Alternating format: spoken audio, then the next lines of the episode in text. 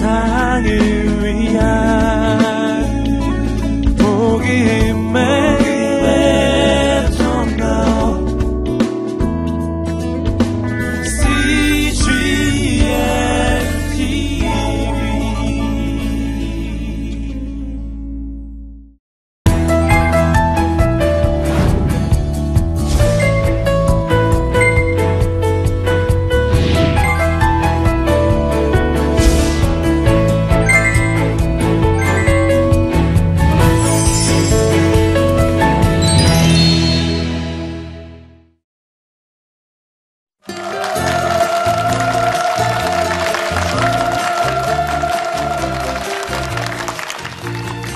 안녕하세요.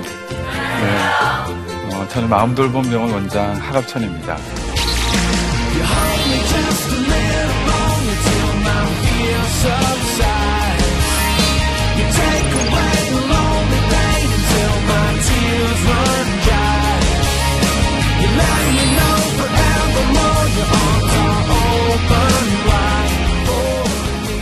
오늘 말씀드릴 내용은 어, 크리스찬들이 어, 사실은 뭐 일반인만큼이나 또 다른 여러 그 신앙을 가지신 분들만큼이나 어, 우울증에 대해서는 잘 지식적으로나 아니면 다른 여러 가지 어, 대처하는 방법이 좀, 어, 좀 필요한 시대에 살고 있는 것 같습니다. 그래서 오늘은 우울증에 대해서 어, 간략하게 여러분과 함께 나눠보고자 합니다.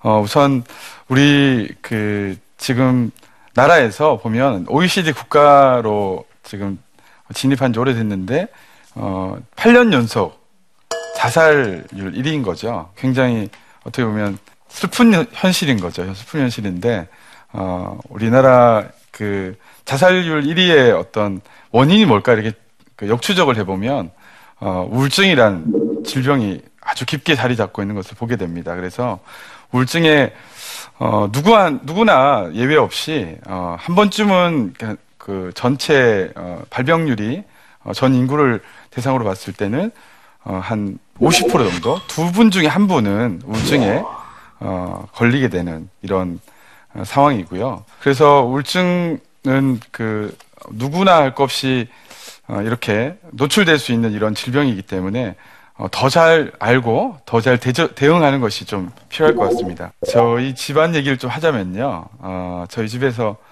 어, 제가 전공의 때, 어, 그 집사람이 그 환자를 이제 병원에서 열심히 보고 집에 갔는데 갑자기 어, 약 좀 달라고 그 집사람이 애가 이제 그때 그 돌되기 전이에요. 근데 어, 그 저는 뭐 병원에서 이렇게 환자들만 열심히 보느라 사실 집사람에 대해서 이렇게 잘 신경을 못 쓰고 열심히 애랑 애랑 잘 놀겠거니 생각했는데 알고 보니 그 집사람이 어느새 또 서서히 우울증에 빠져 있었던 거예요. 그래서 아, 이거 참, 그, 특단의 조치로, 그 집사람은 약을 요구했어요, 저한테. 우울증 약, 병원에 좋은 약 있으니까, 나한테도 하나 달라고, 이런 요구를 하셨어요. 했는데, 어, 제가 이제, 어, 보통 이게 3년 차 정도 되면 치프라서 많이 바쁘고 이럴 때인데, 어, 우리 교수님께 죄송한 말씀, 죄송한 얘기지만, 그때 이제 다 지난 얘기이기 때문에, 어, 칼퇴근했습니다. 칼퇴근하고, 어, 집사람과 함께 아이를 보는데 그 집사람 구출 작전 지금 이제 우울증에 빠진 크리스찬 구하기라고 이렇게 우리 제목을 잡았는데 집사람 구하기 예 제가 뭐 무진장 뭐 물심양면으로 어떻게 보면 가자마자 이제 뭐, 어, 뭐 설거지부터 시작해서 이렇게 도왔던 이런 시기가 좀 생각나는 것 같아요. 그 누구나 할 거 없이 어쩌면 우리 어, 사람들이 각 가정마다 어, 그런 경험들을 한 번쯤은 어, 해보셨을 거예요. 어, 우울증의 원인이 뭘까 이렇게 이렇게 여러 가지 연구를 해보면 가장 이제 뭐 많이 들어보신 얘기는 신경 전달 물질 같은 이런 뭐 이런 것들의 불균형이나 호르몬 많이 들어보셨죠? 호르몬이나 아니면 뭐 스트레스 스트레스 많이 받으시잖아요. 스트레스에 관해서도 얘기를 많이 하고 있고 또 성격 뭐 우울증에 빠지기 쉬운 성격이 좀 있는 것 같아요. 의존적이거나 아니면 완벽주의적인 뭔가 이렇게 되게 꼼꼼하게 하시는데 그게 잘 안 될 때는 너무 우울하고 불안해 하시는 분들이 주변에 한, 그 가끔 보실 수 있을 거예요. 그래서 그렇게 뭔가 어, 완벽주의적인 성향 이런 것들이 우울증에 좀 더 노출되기 쉬운 것이라고 얘기하고요. 또 그 밖에 이제 노인분들 에게서는 오랜 지병이 있으시거나 혹은 약물로 인해서 우울증에 많이 어, 이렇게 노출되기도 합니다. 그리고 그 밖에 우리 어, 신앙을 가지신 우리 크리스찬들에게는 때로는 영적으로 어, 눌림 눌린다고 얘기하죠. 많이 눌린다고 얘기하는데 뭐 어떤 심한 죄책감이 빠진다든가 어떤 신앙적인 것에 이렇게 좀 뭐 앞에 성, 성격에서 얘기 드렸지만 완벽주의적인 건 뭔가를 이렇게 추구하려다 보니까 또 사역에 있어서 너무 많은 사역에 열심히 하면서 탈진하는 이런 사태가 가끔 어, 어, 관찰되기도 합니다. 원인 중에서 한 가지만 좀 말씀드리고 싶은 건요. 우리가 많이 들어보신 얘기인지, 얘기인지 모르겠지만 세로토닌이라는 물질 들어보셨나요? 네. 네. 세로토닌이라는 물질은 이제 그 신경 전달 물질 중에 한 종류예요. 근데 세로토닌이라는 물질이 너무 줄어들거나 이러면 어 정말 이렇게 우울증에 노출되기도 하고 세로토닌이라는 물질이 불균형이 이루어져도 우울증에 세로토닌이라는 물질을 그러면 많이 보충하면 어 그러면 회복이 되느냐? 그것도 완전히 뭐 일치되는 건 아니지만 일반적으로 우울증의 약물 조금 이따 얘기하겠지만 약물 치료에 있어서는 이 세로토닌의 역할이 굉장히 중요합니다. 그래서 어, 우울증을 앓으시는 분들께는 세로토닌 역할을 좀 강조하고 있고요. 세로토닌은 보통 어, 통증을 이렇게 줄여주게 만들어서 사실은 우울증 그 앓으시는 분들이 여기저기 많이 아프시죠. 어, 정말 많이 아프신 통증을 많이 오세요. 머리 머리 끝부터 발끝까지 정말 이게 통증을 많이 호소를 하시거든요. 그게 어, 우울증이 사실은 통증과도 관련이 굉장히 많은 것이 이 세로토닌이나 물질에 관련돼 있기 때문인 것 같습니다. 어, 그 밖에 뭐 식욕이나 또 우울증 앓으시는 분들이 보통 수면, 뭐 식욕 이런 것도 다 떨어지죠. 어, 그래서 어, 그런 것들이 세로토닌과 굉장히 관련이 많다고 어, 얘기를 하고 있습니다. 우울증의 유형에는 일단 여러 가지 유형이 있지만 어, 크게 보면 어, 두 가지 정도를 생각을 해볼 수 있습니다. 이제 전형적인 것, 전형적인 것 그리고 비전형적인 것 이런 것들이 있는데요. 어, 전형적인 것들은 이제 그냥 뭐 그야말로 얼굴만 봐도 얼굴만 딱 쳐다봐도 우울하신 거예요. 네, 얼굴 뭐 이렇게 우울하신 분 보면 인상이 일단은 눈꼬리가 쳐져 있으면서 입도 이게 쳐져 계시고 하여튼 어, 말 걸기가 좀 힘든 아 저 사람한테 얘기를 무슨 얘기를 해야 될지 모를 만큼 정말 이마에 우울 이렇게 써 있는 것 같은 이런 어, 정말 얼굴 표정부터 우울하고 또 무기력감 이런 것들 또 식욕이 아까 말씀드린 것처럼 없어지고 또 잠을 잘 못 주무시고 또 심지어는 뭐 어, 자살에 대한 이런 생각까지 어, 전형적으로 이렇게 할 수 그 많이 이제 심하게 되면 하게 되는 이런 질환 이런 증상이 나타나고요. 전형적인 증상에는 비전형적인 어떤 우울증을 겪으시는 분들을 보면 약간 좀 달라요. 잠을 많이 자요. 문, 많이 주무시고 또 어, 식사를 많이 하세요. 네. 우울한데 식사를 많이 하시고요. 잠을 많이 주무시고 근데 우울해요. 비전형적인 부분 이렇게 조금씩 다르다는 거. 전형적인 것들이 있지만 그 밥을 많이 먹고 식사를 아, 네, 잠을 많이 잘 주무신다고 해서 우울증이 아닌 게 아니라는 거죠.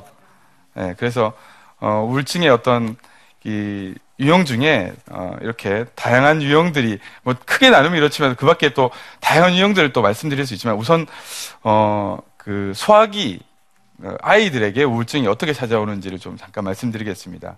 아이들은 보통 어, 말로는 잘 안 하는 편이에요. 말로 잘 하지 않고 몸으로 좀 표현을 하죠. 몸으로 어떻게 표현하냐면 어, 저희 집안 그 첫째가 뭘 시켰는데 갑자기 그걸 하지 않고 학교에서 하지 않고 그냥 집에 온 거예요. 왔는데 왜 그러냐 이렇게 물어보니까 어, 배가 아파서 배가 아파서 왔대요. 그냥 어디가 아픈 거죠. 사실 그게 아픈 게 마음이 불편한 거거든요. 본인은 마, 마음이 불편하다는 얘기를 안 하고 아프다는 표현을 하지만 하여튼 어린아이들은 그래서 뭔가 이렇게 불편한 거를 다른 쪽으로 어, 자꾸 표현하고 학교 가기 싫다. 네, 학교를 안 가려고 하는 아이들, 아이들도 있고 우울증에 빠지면 그래서 아이들에게는 참 이런 부분이 너 우울하냐 이렇게 물어보면 별로 우울하냐는 얘기를 안 해요. 근데 하여튼 다양한 증상으로 이렇게 표현을 하게 되고요. 어, 또 이게 조금 더 나이를 먹게 되면 청소년들은 어떻게 하냐면 청소년들은 뭐 집안에 청소년들 있으신 분도 있겠지만 어떤가요? 짜증이 막 이렇게 아침부터 하여튼 뭐 별의 별일도 아닌데 짜증을 막 이렇게 표출을 하는 우리 청소년들이 많거든요. 그런 청소년들에게 우울증이 또 의심을 해볼 수가 있는 거죠. 아이들이 워낙 이게 호르몬의 변화가 많고 신체적 이런 변화가 급격하게 커지는 이런 시기에 어, 아이들에게는 심리적으로 자기가 정서적인 것과 어떤 사고적인 것들을 잘 좌롭게 이렇게 좀 다루지를 못하는 시기거든요. 그러다 보니까 이게 내 생각은 이렇지만 생각을 그대로 상대방에게 정서적으로도 좀 유하게 표현하지는 못하고 또 우울증이 어, 왔을 때도 그냥 이렇게 마음이 불편한 것들을 그냥 짜증을 확 내버린다든가 부모님과 이게 트러블이 많이 생기게 되는 거죠.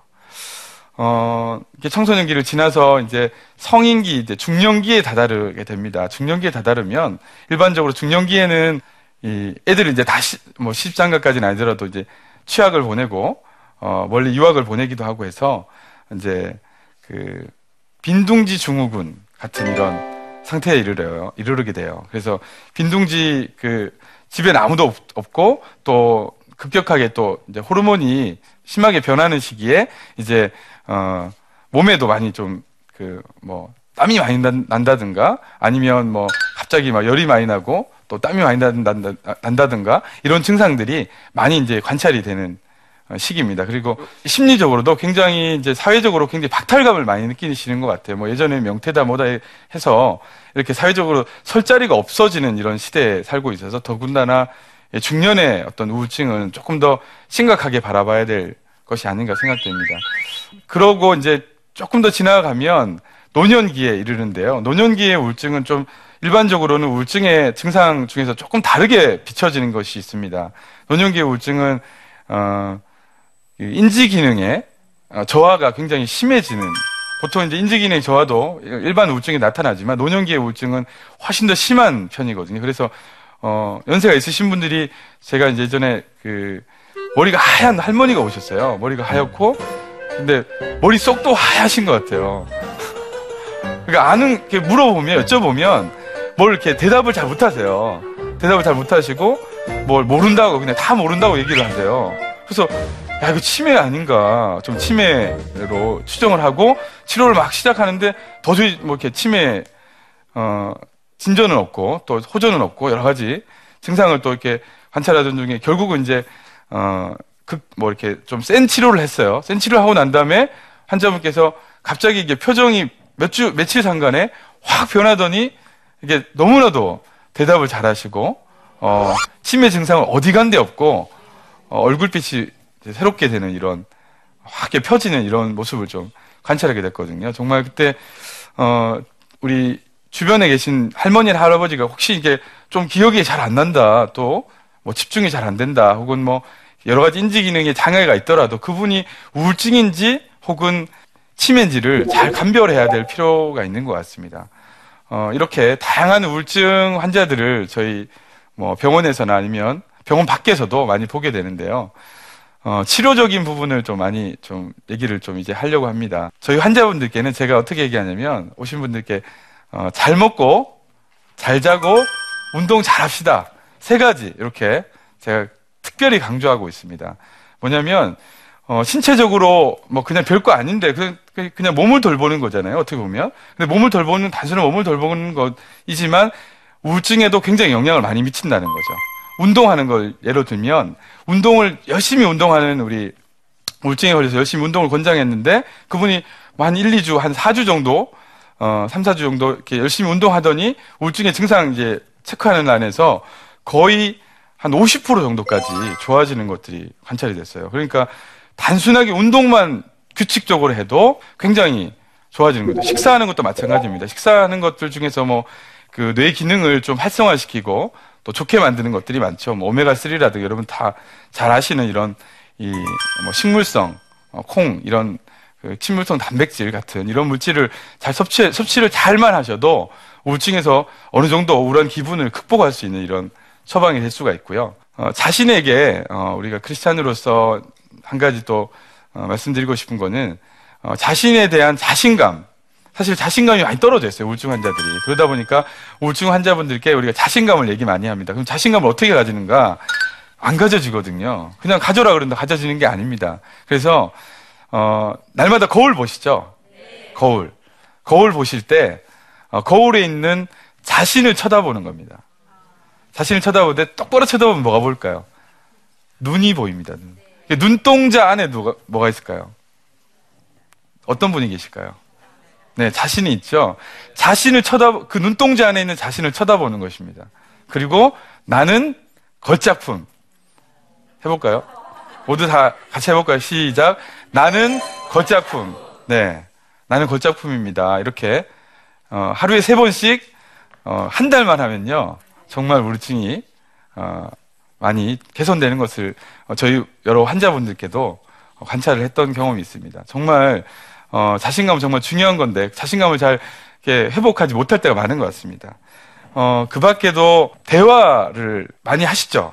대화들 하는데 이런저런 대화 많이 하, 시는데 근데 자기 마음을 정말 알아주는 사람이 몇 있나요? 그 공감 있는 사랑의 관심의 대화, 상대방의 마음을 내가 받아주고 또 상대방도 내 마음을 받아주는 사람이 있는 이런 모임에서 혹은 대화를 계속 이어가다 보면 우울증이 많이 극복이 되는 경우를 발견하게 돼요. 그래서 여러분들이 만나시는 분에게 나도 먼저 공감을 하고 내가 공감할 수 있는 대화에 참여를 하시게 되면 우울증의 극복에 많이 도움이 될 것 같습니다. 어, 그 밖에 뭐 내적 치유하시 많이 하셨, 하시는 부분인데요. 용서란, 어, 이런 그 것들도 꽤 우울증의 극복에 중요한 부분인 것 같습니다. 어, 용서는 제가 할, 하려고 해도 잘 안 되는 때가 많죠. 또 과거에 깊은 심연에 상처가 있고, 아, 상처받았어요. 저 사람 나 절대로 용서 못하겠다. 이렇게 하시는 분들이 많은데, 어, 적으시죠. 좀 적으시고, 어, 적어 보시면 좋을 것 같아요. 그 적은 걸 가지고 그분을 용서하는 마음으로 그 용서하지 못하는 내용이나 아니면 어떻게 용서하겠다는 걸 적으시고요. 찢어버리십시오. 찢어버리시고, 찢어, 찢으시면서 그게 다 이제 어떤, 어, 의식적인 이제 행동이긴 하지만, 의식적인 어, 부분이기도 하지만 찢어버리셔서 그분을 위해서 용서 못하는 부분을 위해서 기도하는 이런 어, 조금 의식적이기도 하는 부, 그, 한 이런 것을 하면서 우리가 상대방을 용서하고 감정적으로도 벗어나는 이런 모습을 보게 돼요.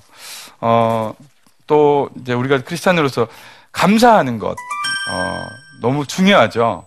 감사하는 것 어, 항상 기뻐라 범사에 감사라 쉬지 말고 기도하라 라고 말씀을 어, 하는데 감사가 얼마나 중요하냐면요. 저희 환자분 중에 외래 환자분이 한 분 계셨는데 아버지 어머니가 돌아가셔서 어, 세상에는 나 혼자밖에 없다라고 이렇게 생각하는 분이 오셨어요. 정말 이렇게 제가 어떻게 달리 위로할 길이 없는 거죠. 정말 정말 한, 한 분밖에 안 계시고 자기 혼자라는 생각인데 제가 어 이렇게 크리스찬이긴 하신데 믿음이 많지는 않으셨어요. 근데 제가 감사의 제목들을 다섯 가지만 어, 적어 보시라고 제가 말씀을 드렸어요. 근데 적었는데 하나 둘씩 적으시면서 어, 한 주, 두 주, 세 주, 네 주 지나서 한 네 주 정도 지났을까요? 어, 얼굴 표정이 그러니까 그분 표현으로는 자기가 지금까지 꿔온 꿈이 꿈이 바뀌었대요. 꿈, 그 꿈이라는 건 실제적으로 우리가 밤에 꾸는 꿈, 꿈이 변화된 이런 어, 얘기를 저한테 해주시더라고요. 그동안은 막 쫓기고 갈 데 없고 뭐 계속 어두컴컴한 이 길을 자기 혼자 방황하는 꿈을 꾸셨는데 이제는 누군가가 자기에게 길을 밝은 길을 보여주시는 이런 꿈을 꾸게 됐다고 감사하는 거 별거 아니잖아요. 근데 별거 아니라고 생각하지만 쓰고 자기가 묵상하면서 입으로 되뇌이면 그분 얘기로는 어 감사하면서 자기가 그냥 기도하게 됐다고. 기도하면서 기도하면서 자기가 얼마나 감사한 한 일들이 많은지를 이제 깨닫게 됐다. 그래서 어머니였고 아버지가 돌아가셨지만 우울증에서 자기가 정말 뭐 남자친구도 있었는데 여러 가지 주어진 것들이 너무나도 많이 자신이 누리고 있다는 것들을 눈물로 고백하는 것들을 저한테 말씀해주고 계십니다. 그래서 어, 감사하는 것 얼마나 중요한지 모르고요. 그밖에 우리 뭐 잘 아시는 얘기지만 우, 웃음, 웃는 것, 웃는 건 너무 중요하죠. 웃는 웃으면 뭐 엔돌핀 이렇게 나온다고 얘기를 하는데 웃, 웃 많이 웃으시고 근데 웃음에 또 어, 그냥 이렇게 형식적으로 이렇게 허 이렇게 이렇게 웃어도 그 뇌는 웃는 걸로 쳐주거든요. 그래서 엔돌핀이 막 나오기 때문에 그냥 남들 안 볼 때요. 볼때 그러면 약간 실없어 보이고요. 안 볼 때, 예, 이렇게 허허 이게 거울을 보시면서 이렇게 참 잘생겼다 아니면 참 이쁘다 이렇게 하면서 한번 웃어주세요. 웃어주시면 그것이 꽤큰 어, 우울증 극복하는 데 도움이 될 것 같습니다. 어, 마지막으로 우울증 이제 치료에 있어서 저희가 좀 중요하게 생각하는 부분은 오해도 있고요. 이제 약물 치료입니다. 약물 치료. 약물 치료는 저희가 어, 임상에서는 많이 이제 어, 일단 오시면 좀 불편하시다 또 마음이 힘들다 그러면 약물 치료를 하는 경우가 많습니다. 뭐 그렇지 않은 경우도 있지만 약물 치료에 너무 의존을 해도 어, 좀 문제가 있고요. 근데 실제로 우울증 약물은 어, 일반적으로 좀 편견이 있으신데 이거 중독되는 거 아니냐. 이상하게 이렇게 머리 뿅 뭐 이렇게 이상하게 되는 거 아니냐. 이렇게 말씀들을 하시는 분들이 있어요. 오해가. 근데 실제로는 의존이나 중독 확률은 없습니다. 중독되지 않는 것입니다.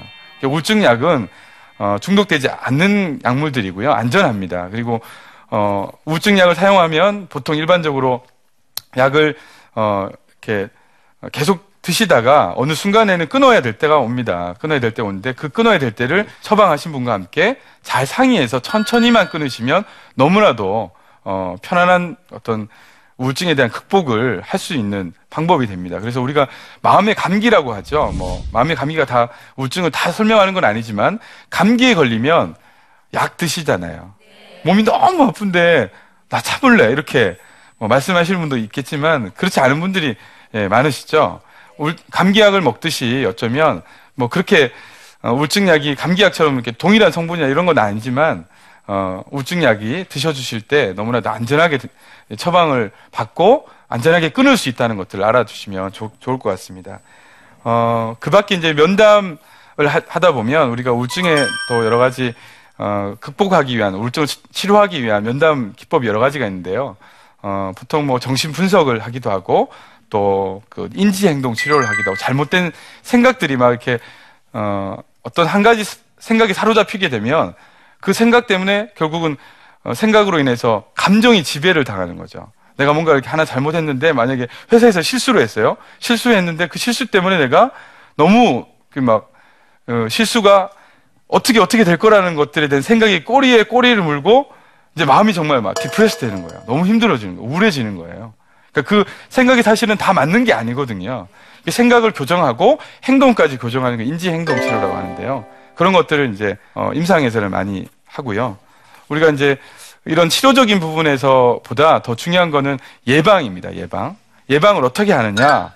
어, 앞에 다 말씀드린 얘기, 얘기지만 어, 공감 있는 대화 꼭 하셔야 됩니다. 공감 있는 대화를 한 번 이상씩만 해도 매일 집에 들어가셔서 혹은 친구끼리 하시기만 하셔도 우울증에 예방에 너무 많은 도움이 되고요. 어, 우리가 많이 스트레스 받는데요.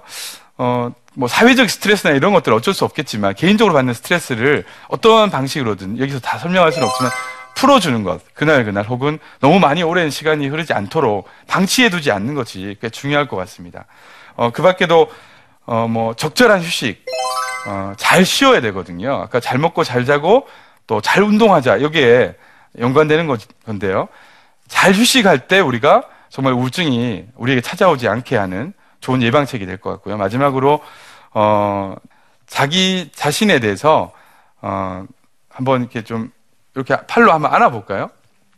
네, 팔로 이렇게 한번 쓰다듬어 주세요. 네, 괜찮아. 네, 괜찮아. 잘하고 있어. 네, 이렇게 하면 어, 너무 그 상대방이랑 그 포옹하는 효과가 있다고 해요. 그래서 포옹하는 거하고 똑같은 효과가 있는 이런 어, 이런 자기에 대한 이런 이 쓰다듬어 주는 것, 자기 자신을 이렇게 사랑하는 것, 어, 이웃 사랑한다는 것들도 자기 자신을 먼저 사랑, 자기 자신에 대한 사랑이 잘 되고 마음이 정말 풍성해지고 하나님 안에서 어, 자기 자신을 정말 충분히 어, 건강하게 했을 때 더 많은 섬김과 사랑을 아마 우울증이 빠지지 않게 해서 어, 펼쳐나갈 수 있을 것 같습니다. 여러분들도 건강한 우리 모두가 되시기를 바라겠습니다. 감사합니다.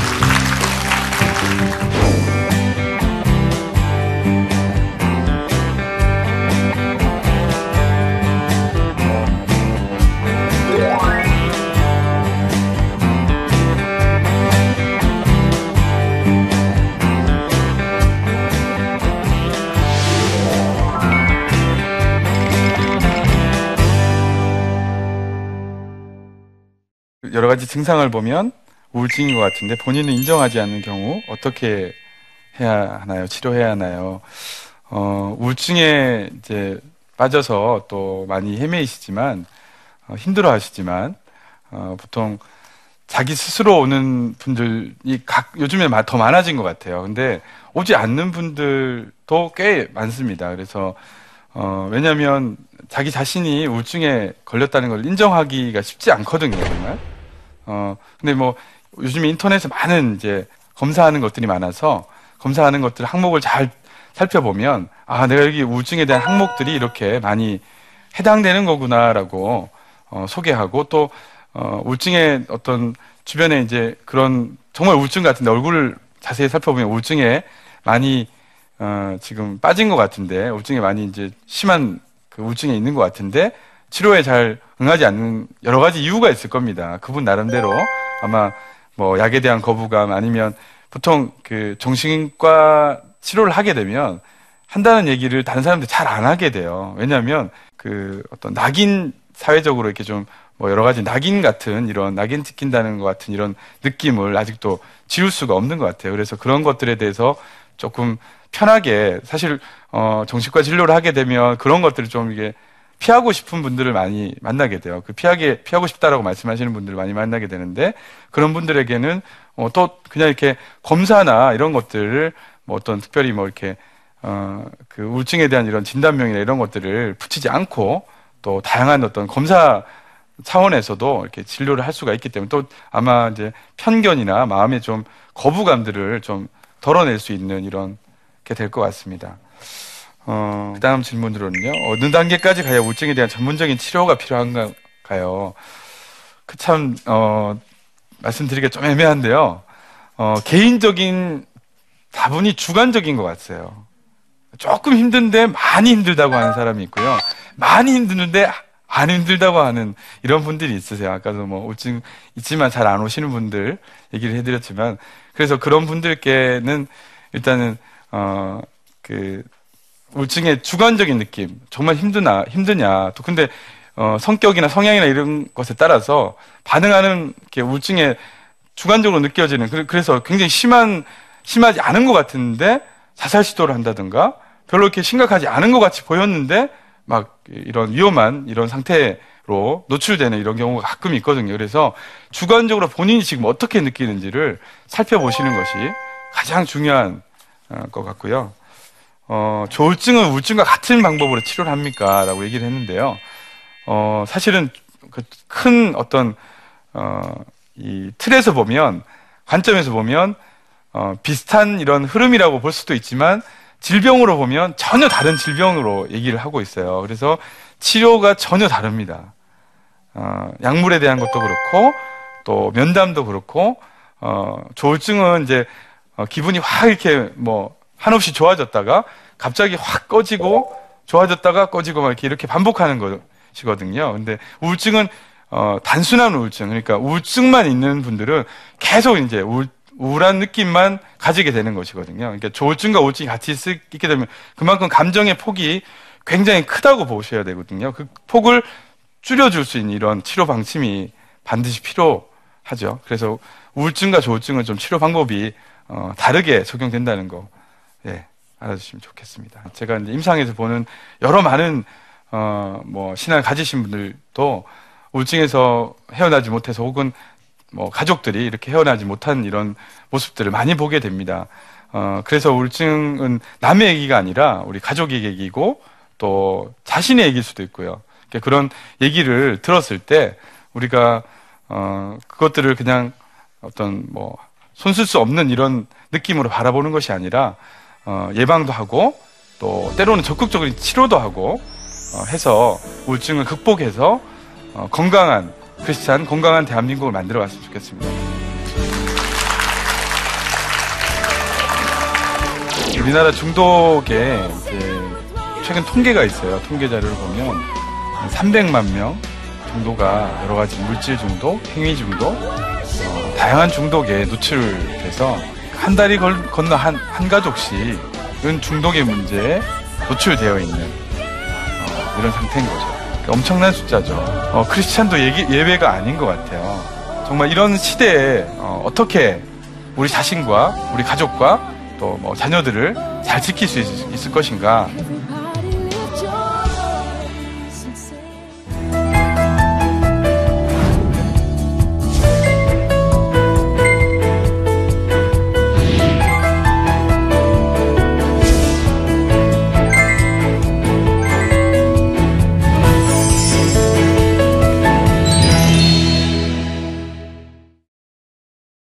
한 중풍병자가 있었습니다.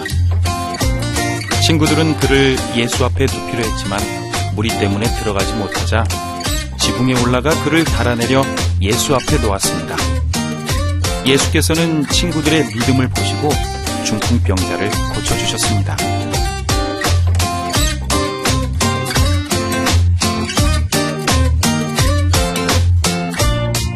믿음의 친구가 필요한 사람들이 있습니다. 영혼의 아픔을 치료하고 영적인 갈급함을 채워주는 믿음의 친구. CGN TV와 함께 믿음의 친구가 되어주세요.